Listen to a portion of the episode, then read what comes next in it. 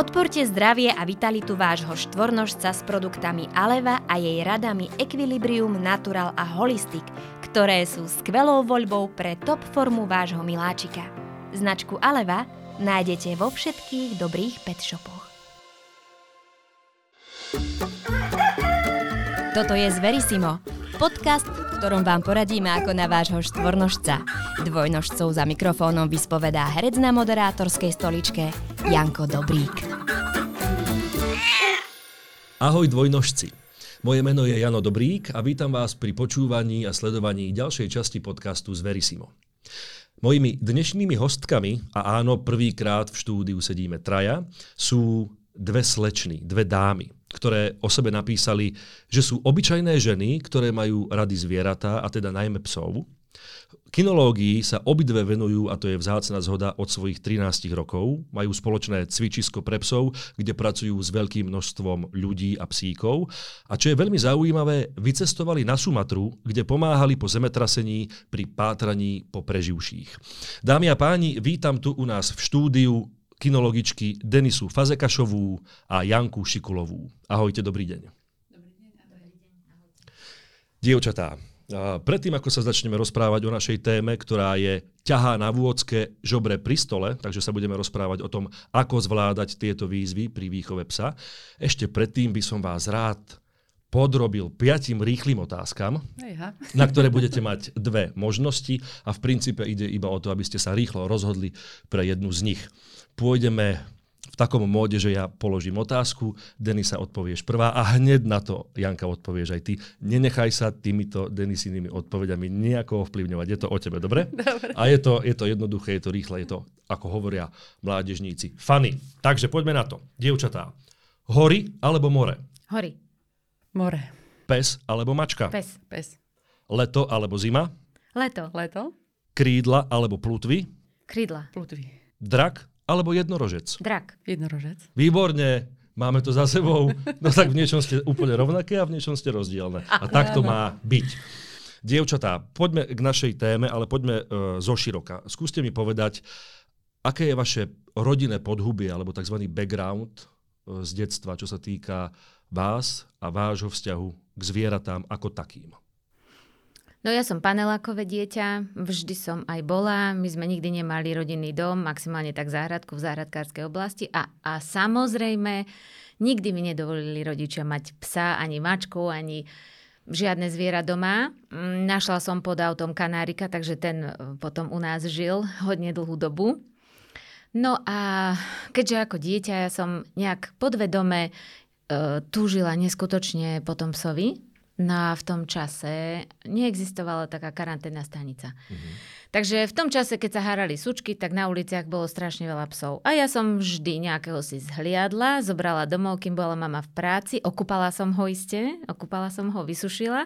A keď mama prišla domov, tak jej hovorí, mami, pozri, čo som našla, môžem si ho nechať, neodnes ho na ulicu. Tak som ho okúpaného odniesla zase na ulicu.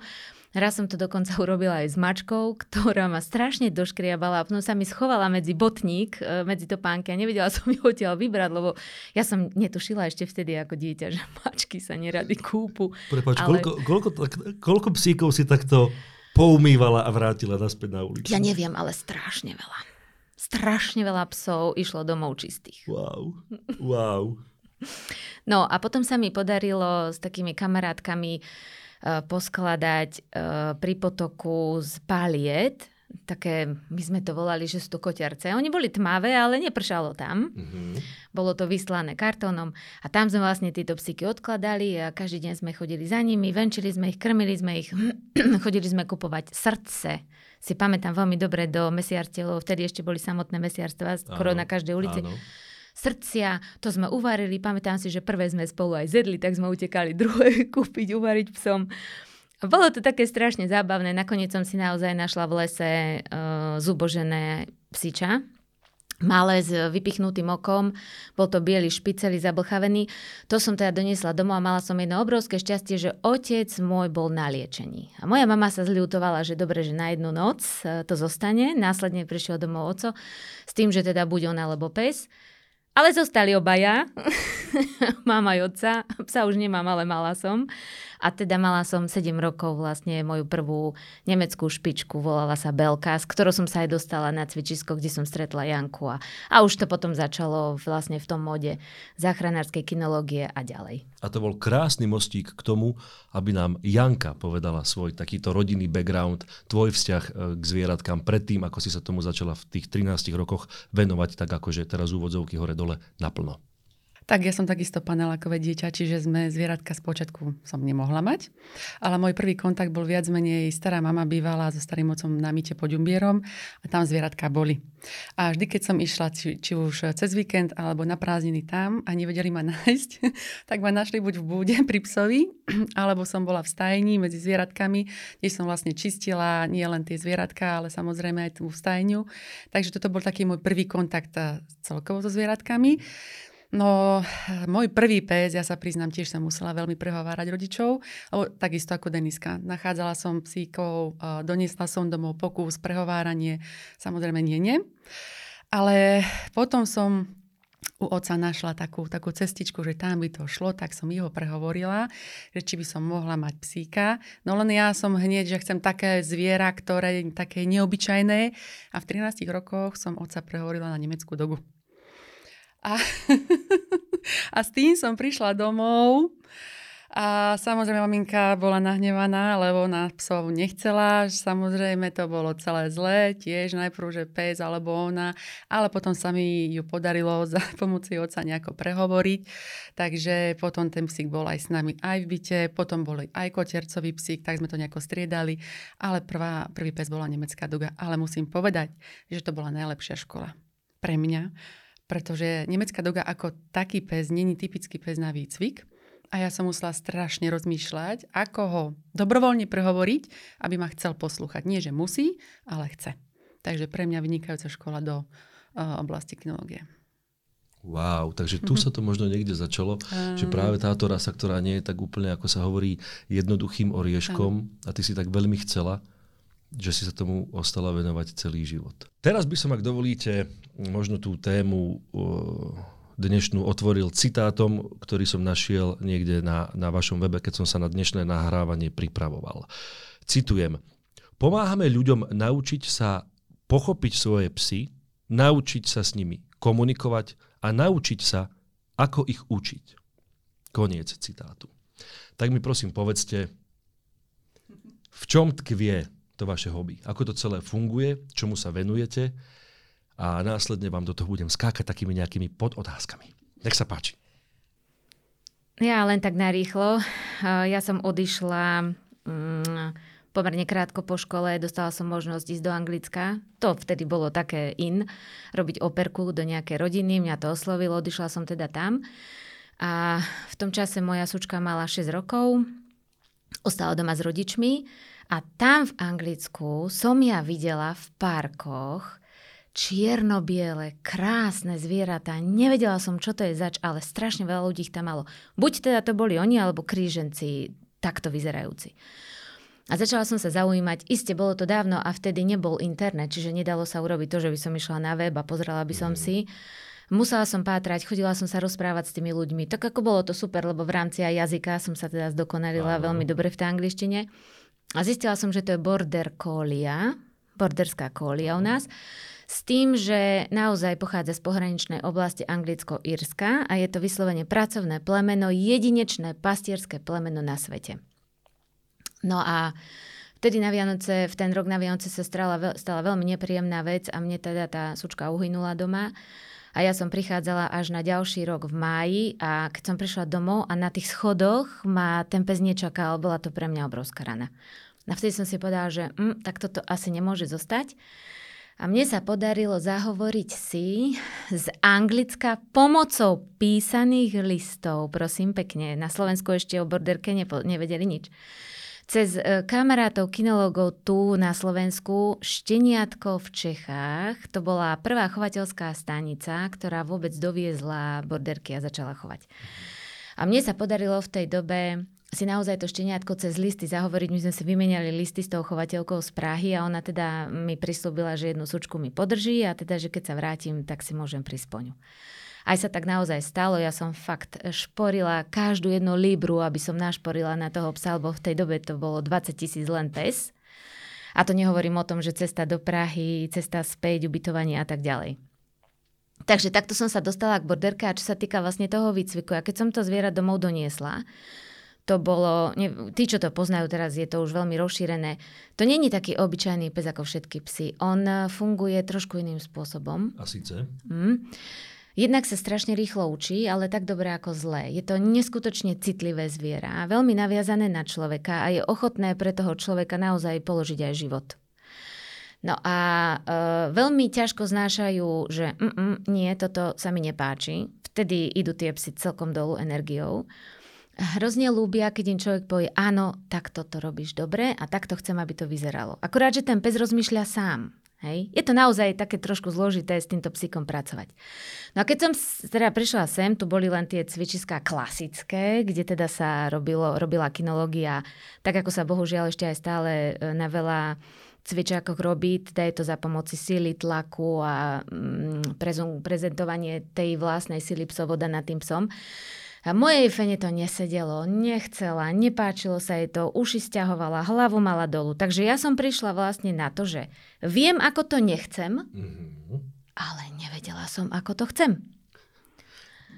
Čo tam, si teda urobila? Tam nastal vlastne ten zlom, kde som ja začala rozmýšľať, že ako to môže naozaj fungovať a úplne som sa oddelila od e, všetkých kinológov, ktorí cvičili tým spôsobom sekaním alebo tlačením zadku dolu pri povele sadni a tak ďalej. Takže som hľadala cestičky, začala som študovať e, psychologické knihy, ale ľudské, lebo však ako psychologické knihy psie neboli. Uh, veľmi uh, som rozmýšľala nad tým, veľmi veľa sme sa s Jankou rozprávali o tom, lebo ona tiež nemala jednoduchého psa. No. Čiže strašne veľa vecí sme najskôr um, rozoberali úplne do bodky a potom sme to akože išli skúsiť, že čo ten pes na to povie. Za to hovorím, že tréning psa je rozhovor, lebo ten pes musí odpovedať ak ja poznám psie správanie, tak ja viem, že či tá jeho odpoveď bola, mm, vieš čo, toto sa mi nepáči, toto cestou nepoďme. A, ale takisto viem, aj keď ten pes sa na mňa pozrie, wow, toto, toto môžem. Mm-hmm. A to sú práve tie veci, ktoré si ako načenec získala rozprávaním sa s Jankou, odpozorovaním, skúšaním a čítaním nejakej literatúry, predpokladám. No nejaká tá, tá časť, uh, ja neviem to pomenovať, vo mne je ako sama, tak e, ako keby sa tam proste so mnou narodila. Lebo mnohokrát sa napríklad stane, že sa zjavím medzi psom, ktorý, dajme tomu, prídu majiteľia s tým problémom, že pes stále šteká do cudzích ľudí a útočí a neviem. A ja sa proste postavím pre toho psa a ten pes sa zaradí za majiteľa a ostane ticho.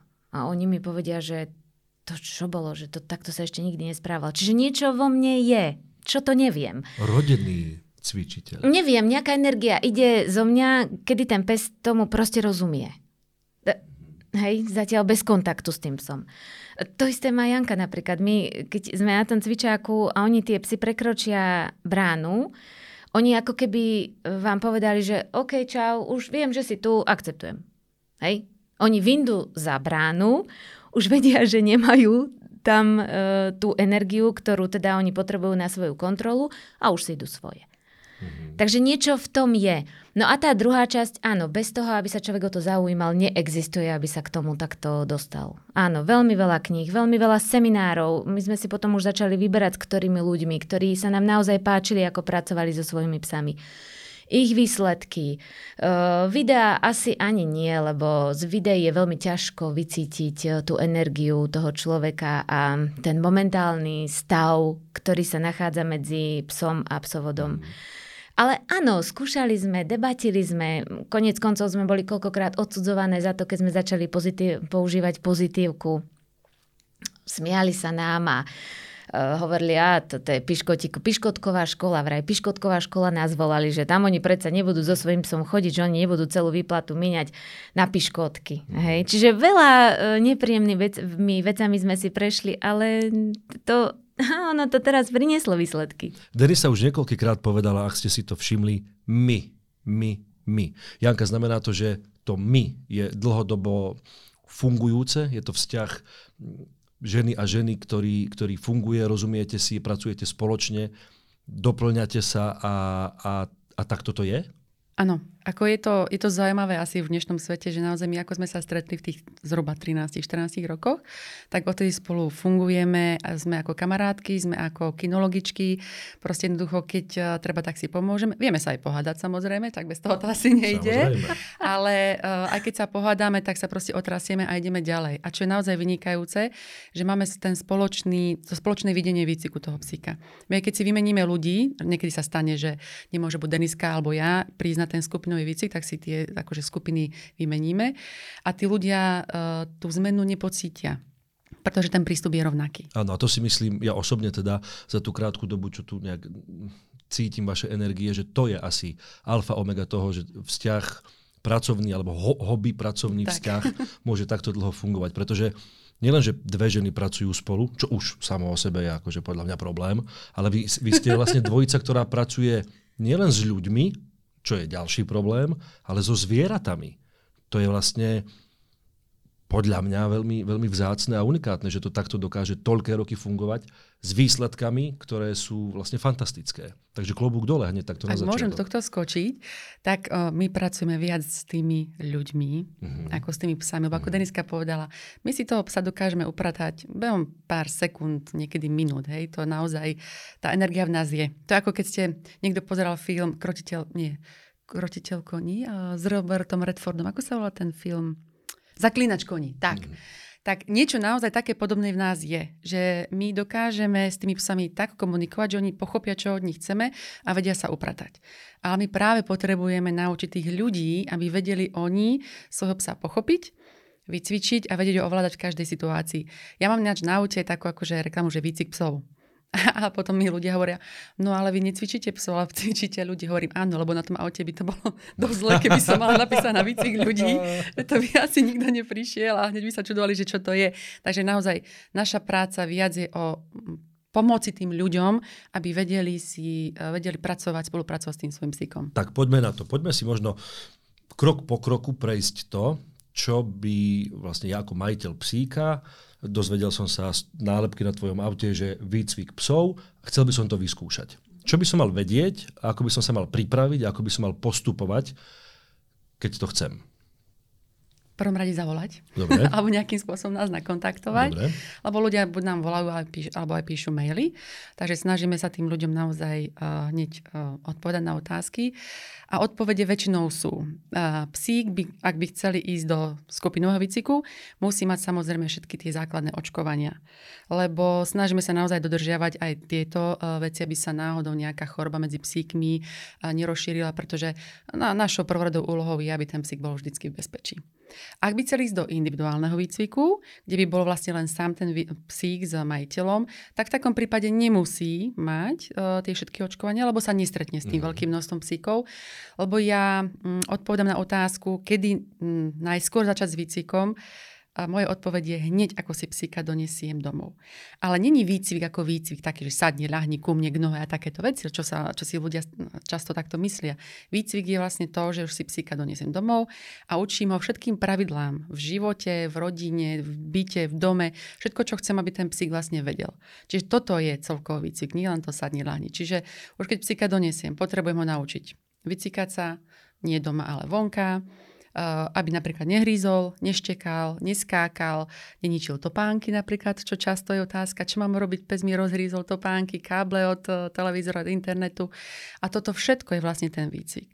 Takže uh, treba si najprv vytvoriť predstavu, čo od psíka chcem, a potom podľa toho vlastne prispôsobiť ten eh, výcvik. Toto, čo si teraz povedala, platí, keď si domov donesiem eh, šteniatko, áno. aj keď si domov donesiem, vymýšľam si z útulku štvorročného psíka? Áno, áno. Pretože tie psíky z útulku, tam tie pravidla sú nejaké tie pravidla aj v tom útulku samozrejme, ale nie také, ako si ty ako, želáš, presne aby, tak. Ej, lebo uh, keď raz nechcem, aby psík išiel na gauč, čo, uh, tak potom mu to nedovolím. Mne sa napríklad stalo pri tej nemeckej doge, že som, uh, keď bolo šteniatko, dovolila uh, spávať so mňou v posteli. Ja viem, že to veľa ľudí odsudzuje, ale ja som to dovolila, ale iba do momentu, kým ma z tej posteli nezhodil, lebo moja posteľ bola opletá, opretá o stenu a on sa tak oprel tými nôžkami dlhými o tú stenu a vytlačil ma, áno. Takže tedy som si povedala, že uh, nechcem, aby viac spal v posteli. Lenže problém je, že už keď raz niečo psíkovi dovolíme, je to už tak trošku mm. ťažšie ho odnaučiť. Lepšie je mu vôbec neukázať, napríklad, že ak nechcem, aby si chodil v budúcnosti do postele, tak ti to neukážem ako šteniatko. Ja, kiež by som sa ja, kiež by som aj ja dokázal byť takto silný, pretože u nás doma to bolo presne takto a doteraz to tak je. No, no ale napríklad teraz mám malinkého psíka, ten môže so mnou spávať v posteli. A potom, potom čo? Potom príde jeden deň, kedy si povieš a od teraz už nie a budeš ho odúčať? alebo už navždy Nie, bude? tento môže navždy. Ja sa priznám, ja som si z útulku zobrala malého psíka presne kvôli tomuto, že malý psík bude môcť so mňou, áno, aby ma zohrieval, presne tak, lebo mám aj veľkého psa a ten nemôže ísť do postele, respektíve nemôže. Je mu teplo v posteli. Hmm. Takže on, aj keď mu dovolím, že môže na chvíľku si vyskočiť, tak, eh, tak potom on sám zoskočí dole. Dobre. Deniska, uh, vieme teda čo a kedy a ako uh, by sme mali očakávať od toho výcviku a čo nás čaká priamo tam, keď za vami prídeme na cvičák. No, pri veľa ľuďoch veľké oči. Mm-hmm. To musím povedať, lebo... Čo očakávajú? Uh, Janka už dobre načrtla, že teda najskôr, ja to ale volám výchová výcvik, ja to delím a to kvôli tomu, že ja pracujem so psom ešte stále, by som povedala, na tej špičke kinológie. Takže pre mňa výcvik znamená učenie tých povelov podľa nejakého skúšobného poriadku a to ostatné je pre mňa výchova. Mm-hmm. No a teraz tí ľudia prídu s tým, že potrebujú niečo zmeniť alebo potrebujú to nejako nastaviť. A keďže viac menej my nepoužívame tlak, nepoužívame tlak, lebo tie psy to nemajú radi, respektíve ak používame tlak, tak je to vyslovene mm, pomocou energie a pomocou hlasu a postavenia tela. Takže u nás sa napríklad netrenuje tak, že by som zatlačila psovi uh, zadok na zem, aby si sadol a čo potom, keď mi príde nemecký ovčiak, ktorý jednoducho ten tlak neznesie? Tak čo, budeme sa skúšať preťahovať? Mm-hmm. Alebo bude skúšať ja jeho trpezlivosť, kedy sa oženie a chytí ma do ruky?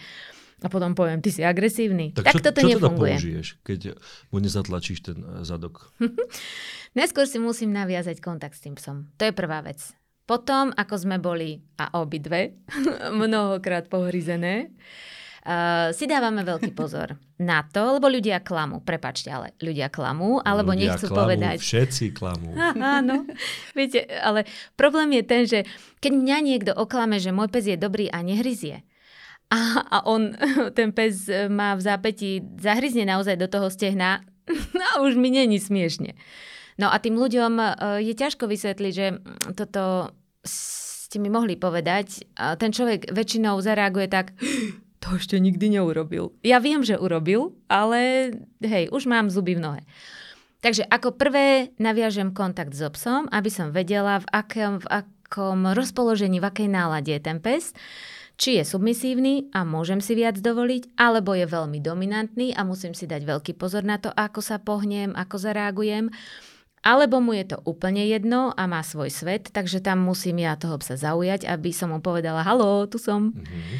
Alebo je potom taký, ktorý len niečo chce väčšinou žrať. A ono je to super, lebo uh, najväčší problém máme s obsami, ktorí žrať nechcú. Ale všetci väčšinou žrať chcú. To znamená, že ja si zoberiem do ruky dajme tomu začnem piškotou, mm, ak to funguje, tak je to OK, ak nie, tak končím pri sušenom mese, ktoré naozaj ako vyzerá ako plátok mesa. Jeden pán, ktorý má reštauráciu, keď som vytiahla toto meso, on mi hovorí, uú, tak ešte víno a mám prošuto s vínom. no, Takže mm, väčšinou teda vytiahneme to jedlo a potom už je ten kontakt, ale že veľmi jednoduchý. Mm-hmm. No a potom toho psa žiadam navádzaním, tzv. lurdingom, e, na to, aby, keď zakloní tú svoju hlavu za mesom, jemu z fyziologického hľadiska je úplne normálne, že riť zatlačí dolu a on odrazu sedí. A v tej chvíli mu to, čo chcel, dám a poviem mu sadni. Čiže vlastne vysvetlím mu ako cudzojazyčnému tvorovi, ktorý sa tu odrazu ocitol, že ak ty toto chceš, tak sa dostaň do tejto pozície a ja to budem volať sadni. Ty si to volaj ako chceš, ale pre mňa mm-hmm. to mhm. bude sadni. Mm-hmm. No a mám hneď prvý povel. Čiže vyslovene učíme psa, aby začal fungovať, aby začal vnímať, aby bol pozorný a za to získa. A to je tá pozitívna motivácia. Takže pes získa niečo, čo chcel. Iste za niečo, ale získa niečo, čo chcel. Čo robí majiteľ v, t- v tomto čase? Sleduje vás? Lebo ty si povedala, že teda cvičíte a trénujete skôr tých ľudí, lebo s tým psom je to asi jednoduchšie, s tými energiami, ktoré máte. Čo robí majiteľ toho psa práve v tejto chvíli? Sleduje vás alebo pozerá do telefónu a má pocit, že vy to všetko odmakáte a on už potom iba e, zlíže tú smotanu? Tak drvia väčšina ľudí pozoruje, mm-hmm. ako to robíme, čo to robíme, lebo pre nás sú to už ľahké pohyby, všetko už máme zautomatizované, ale tí ľudia, pre nich je to niečo nové. Mm-hmm. A oni naozaj, že pre nás jednoduché pohyby pre nich sú tak komplikované, že im uh, napríklad ten povel sadni alebo priradenie k nohe musíme niekoľkokrát ukázať. Takže úplne navádzaním, uh, ja to urobím s obsom, ja toho psa trošku naprogramujem, aby si to trošku on zjednodušil a potom ten človek má takú jednoduchšiu cestu. Mm-hmm. Áno, čiže toto je naša úloha. Ale sú aj ľudia, uh, väčšinou tí sprevádzajúci toho hlavného výcvikára alebo majiteľa toho psíka, kde vidíte na tých očiach, že toto, čo rozpráva, toto nebude fungovať. A funguje to? To je moja ďalšia otázka. Vy, vy to trošku predpripravíte toho psíka, majiteľ to pozoruje, pravdepodobne to pochopí a, a porozprávate sa s tým a odídu, odídu z cvičáku. Prídu domov, do toho ich prostredia a majiteľ to chce vyskúšať, že či to bude fungovať aj u mňa doma v obývačke. Funguje to? Alebo funguje to hneď po prvom raze? Tak uh, oni musia potom každý deň trénovať. Samozrejme, ako náhle začneme psíka trénovať, tak musíme ho dennodenne trénovať. Mm. Aby sme mu to dali ako taký stereotyp, dá sa povedať, mm. a naprogramovať jeho svaly na určité pohyby, a ktoré my pomenujeme nejakými povelmi.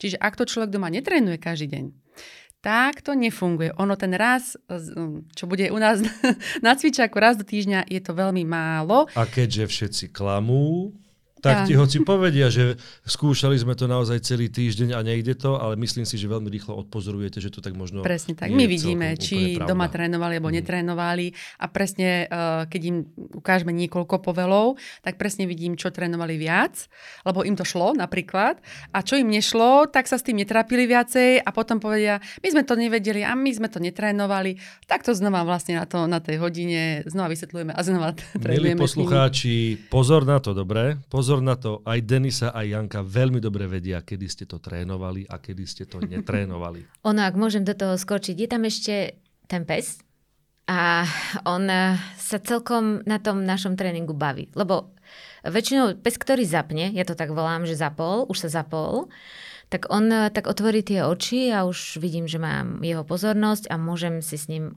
kvázi robiť, čo chcem.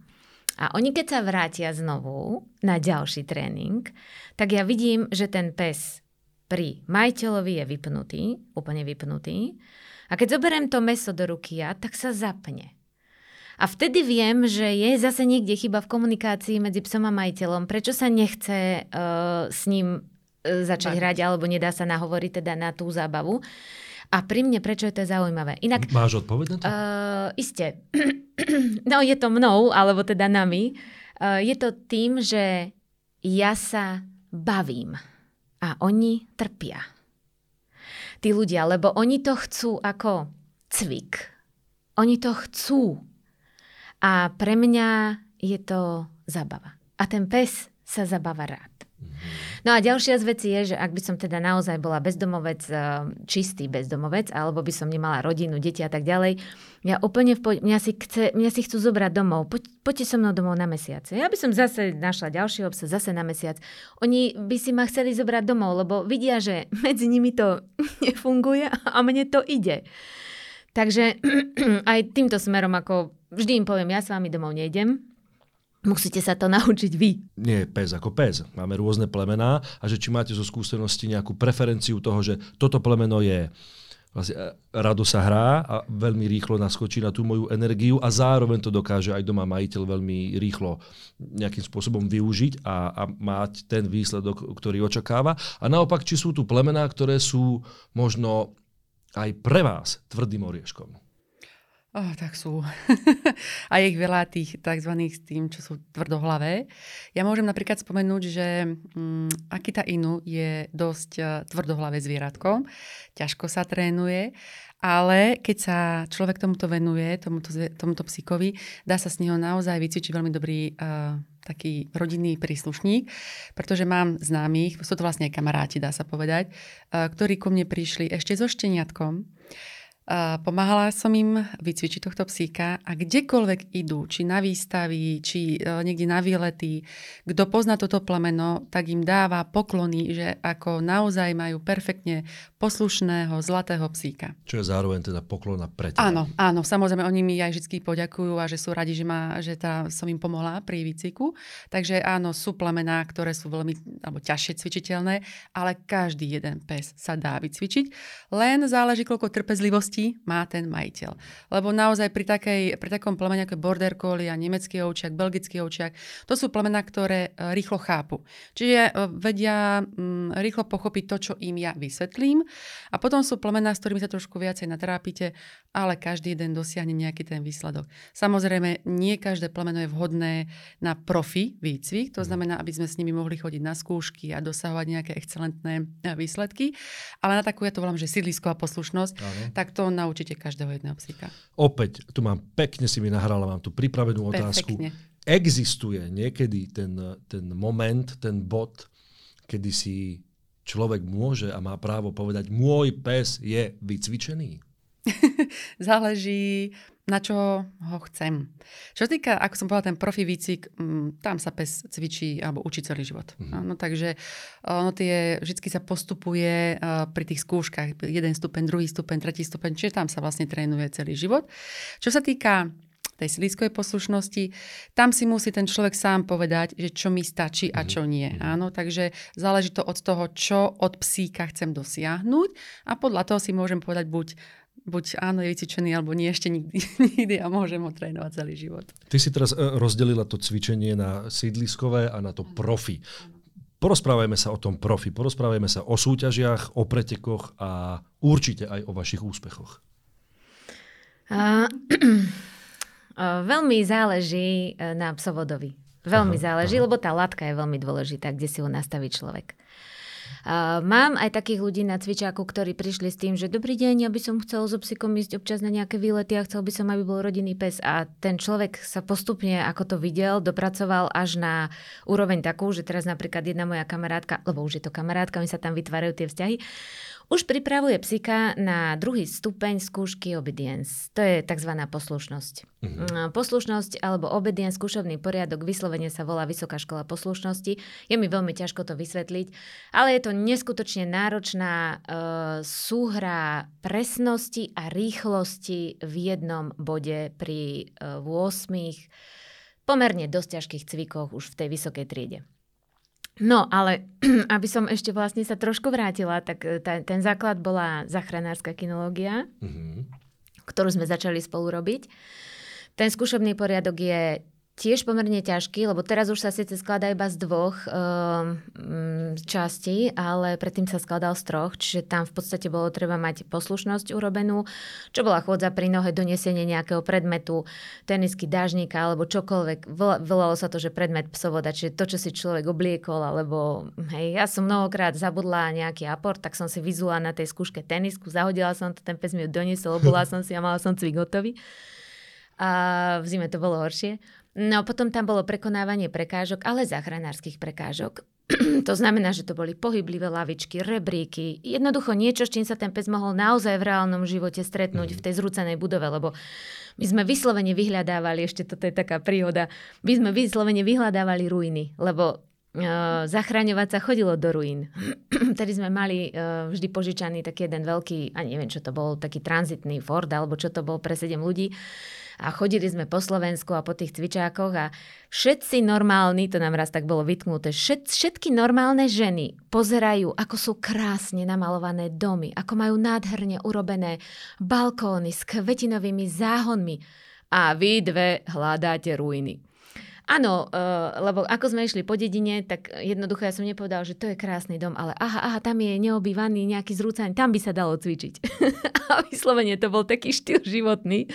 To nechcem povedať, že máme doma bordel, ale Inak práve naopak, my sme obidve neskutočne poriadku milovné, až nad mieru by som povedala. Ale toto bola tá tá vec, kde my sme sa vlastne vypracovali. No a ako tým zo Slovenska, keď sme začali chodiť do zahraničia na preteky, ah, sme boli, to tak smutne povedané, ale boli sme nikto. No a prišli Slováci a čo? Hej. Nikto, ich ne, nikto nás nepoznal, nikto nás neriešil. Tam, tam má nejakého chlpatého nemeckého očiaka, tamto tam má nejakého čierno-bieleho borderka, borderáka. Hej. No a dovidenia.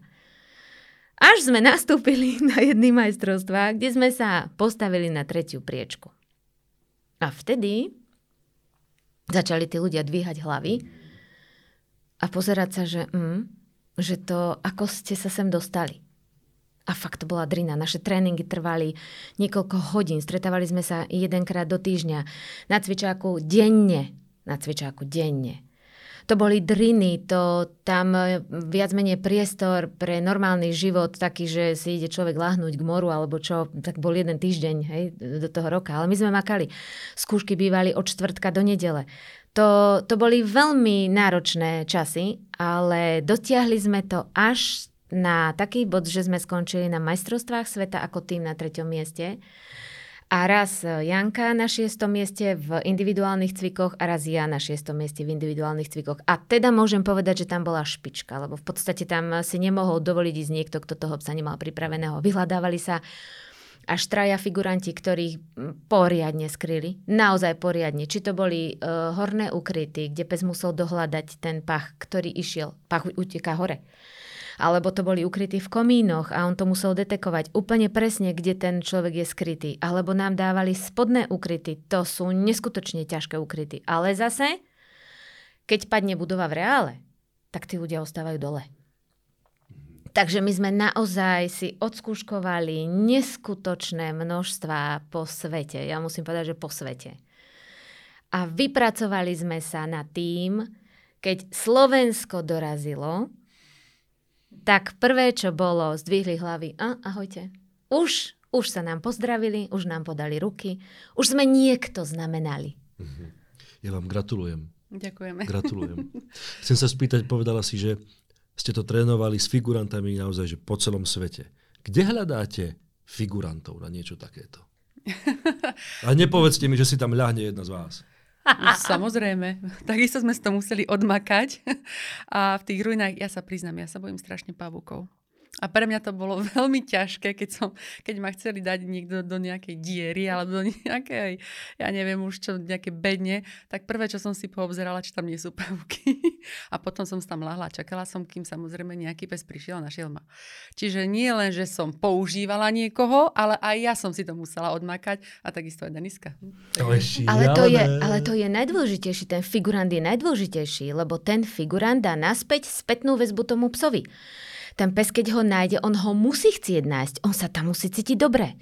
On musí od figuranta niečo dostať. On musí od figuranta získať niečo, čo chcel. Zase cez pozitívku. Mm-hmm. Uh, napríklad uh, boli um, časy, keď sme cvičili lavinový výcvik. A to už je len sranda, keď sa vykope diera. Uh, zabali sa ten figurant, to boli také hrubé, také plachty a zasype sa snehom. A napríklad viem, že som mala jednu kamarátku, ktorá začala kričať, že vyberte ma, nezvládnem to. Tak som povedala, ja idem, lebo ja som s figurovaním nemala problém. Mňa psi dokonca radi hľadali, lebo som sa vždy s nimi dobre vedela na konci zabaviť. A oni ma zasypali, tak som si držala takto hore tú plachtu, aby keď tam nahádžu sneh, aby mi nejaký áno. vzduch zostal. A vtedy si, a to si budem do konca života pamätať, hmotnosť newfoundlandského očiaka, či newfoundlandského psa, ktorý vyhľadával. A on chodil po mne, kráčal, proste nevedel presne, kde ma značí. Ja už som ho prosila, nech štekne, len nech po mne nechodí. ako bol to tlak. Takže áno, áno, takto začínam. A figurant ako taký si najskôr pri šteniatku začína sám, úplne sám, sám na seba. No dobre, t- takýto figurant toho psíka odmení a hrá sa s ním, ale figurant v reálnom svete je proste zachránený človek. Ako reaguje zachránený človek? Videli ste niekedy, máte s tým osobnú skúsenosť, že psík našiel niekoho, že ho vlastne zachránil? Ako ten človek reaguje? Čo čaká ten pes? No, a priznám sa, že väčšinou, keď sme boli v týchto pátracích akciách, tak mm, ten človek už nereagoval. Už, už nereagoval hej, takže mm, bohužiaľ ten pes len vyštekal, označil a už potom uh, už išli len po Preto neho. som sa pýtal práve na ten na tú možnosť toho, že či niekedy ste boli pri tom, že by sa ten, že by sa ten človek našiel. No my sme sa dostali eh, do medzinárodnej organizácie, IRO sa volá tá organizácia, ktorá si pripravuje psovodov do reálu. Ona organizuje každý rok veľmi ťažké testy previerkové. Tiež sú po celom svete a trvajú 36 hodín, sa mi zdá, že sme boli. 36 hodín sme boli oblečení, spali oblečení v stane, nikdy sme nevedeli, kedy náš tým výzvu, hľadali sme v noci, cez deň. To, bol, to bola taká zmes, ako fakt z toho sme išli neskutočne unavení vždy. Dokonca to robili na začiatku aj v zime a pamätám si, že do 70 cm sme mali omrznutý stan, keď sme spali vnútri. To bol tak oktober, november prvo. Áno, áno, a dokonca slovinské borderky. Nakoniec sme sa vybavili tak, že sme mali ohrievať v stane. A slovinské borderky ušli slovinkám zo stanu a prišli k nám. Sa zohria trošku. Aj naozaj no. spali, lebo im bolo zima uh, s nimi spať vlastne v ich stane. Takže slovinské borderky spali u nás v teple. No a my sme splnili vtedy ako jediné. Teraz už sú asi tými, ktoré to majú splnené aj na Slovensku iné, ale vtedy sme ako jediné dve splnili dvakrát po sebe práve tento irotest. To bola veľká smola toho zemetrasenia. A to je vlastne výborná téma. E, ja sa chcem opýtať, aké to bolo na tej Sumatre?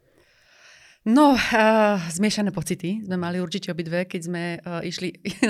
to keby sme mali rozprávať, tak to je minimálne téma na samo, samostatné takéto uh, debatovanie. Takže v rýchlosti začínalo to tak, že sme uh, sa dostali nejakým spôsobom do Budapešti, odkiaľ letelo lietadlo, kde sme spali ja neviem, celú noc až na, na druhý deň sme leteli len uh, v letiskovej hale, pretože nám meškalo lietadlo. Takže sme s našimi psami naozaj spali len tak na zemi. Potom sme, ja neviem koľko hodín, asi 24 hodín, ak nie aj viac, cestovali tým lietadlom. My sme mali, no tá organizácia IRO mala prenajaté lietadlo. Sme cestovali týmto lietadlom. Trikrát sme pristávali, pretože v tom lietadle bolo 50 tón nákladu pre uh, Červený kríž z Nemecka sa mi zdá, že tam boli. si všetci brať vlastnú vodu. Všetko sme si museli brať jedlo, vodu, pretože sme nevedeli, kde ideme. ideme. Samozrejme, po zemetrase nič nefunguje. Takže sme museli byť plne vybavené. A už keď sme konečne tam prišli, uh, najprv sme prišli na letisko a ja som nemala pocit, že by bolo zemetrasenie. A už teraz nás nasadili do takých autíčok. ja, také tie autíčka vidíte vlastne v televízii, také drevené konštrukcie. Ľudia tam sedia, proste, že uh, také staré, že to ledva ide. Do takých autíčok nás nasadili. A už potom, keď sme vlastne cestovali a išli sme do toho vnútrozemia, tak tam sme videli tie následky. Uh, vtedy prišli najviac už tie zmiešané pocity. Vtedy sme si začali, aspoň ja, tak najviac uvedomovať vlastne uh, tú realitu, čo sa, čo sa naozaj stalo. Bolo to ťažké aj pre nás, samozrejme, vidieť tých ľudí nešťastných, ale hlavne oni v nás videli takú nádej, že im pomôžeme jednoducho. Naplnili ste to, tú ich nádej, to očakávanie toho, že tam prišli špecialisti naozaj za účelom pomôcť? Tak uh, my sme tam prišli už uh, na trošku asi na tretí alebo štvrtý deň, čiže naše psy už keď ak našli, tak už bohužiaľ zase len detekovali skôr asi tých mŕtvych. Ono, my presne nevieme v takýchto situáciách, aký ten, respektíve či ten človek naozaj žije alebo je mŕtvý. My to vidíme len podľa správania toho psa.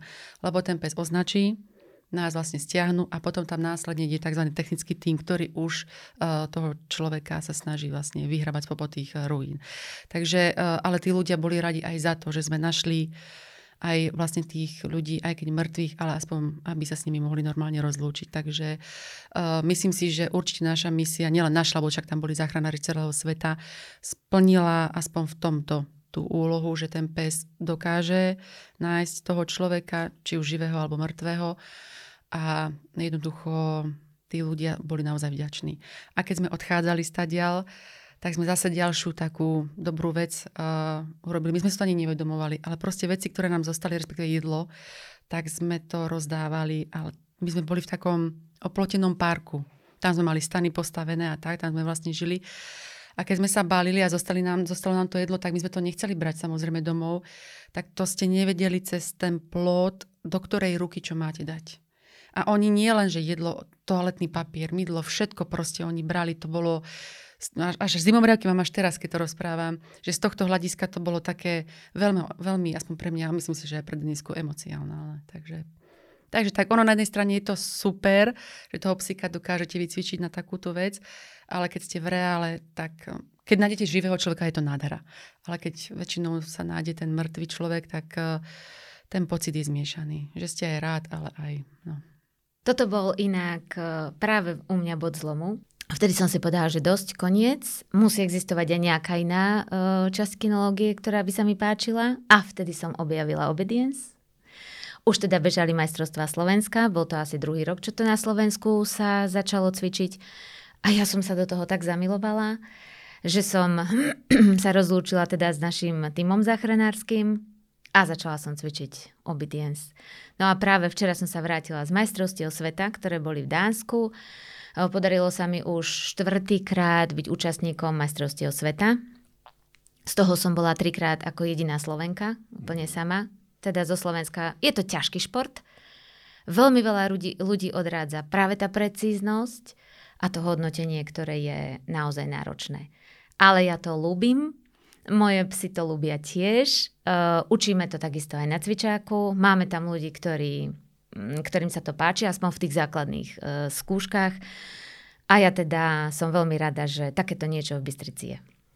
Ja som veľmi rád, že v Banskej Bystrici sú dve takéto nádherné dámy, ktoré majú vyžarovanie, ktoré majú absolútne jasnú hlavu a čistý pohľad v tom, čo robia, prečo to robia a pre koho to robia.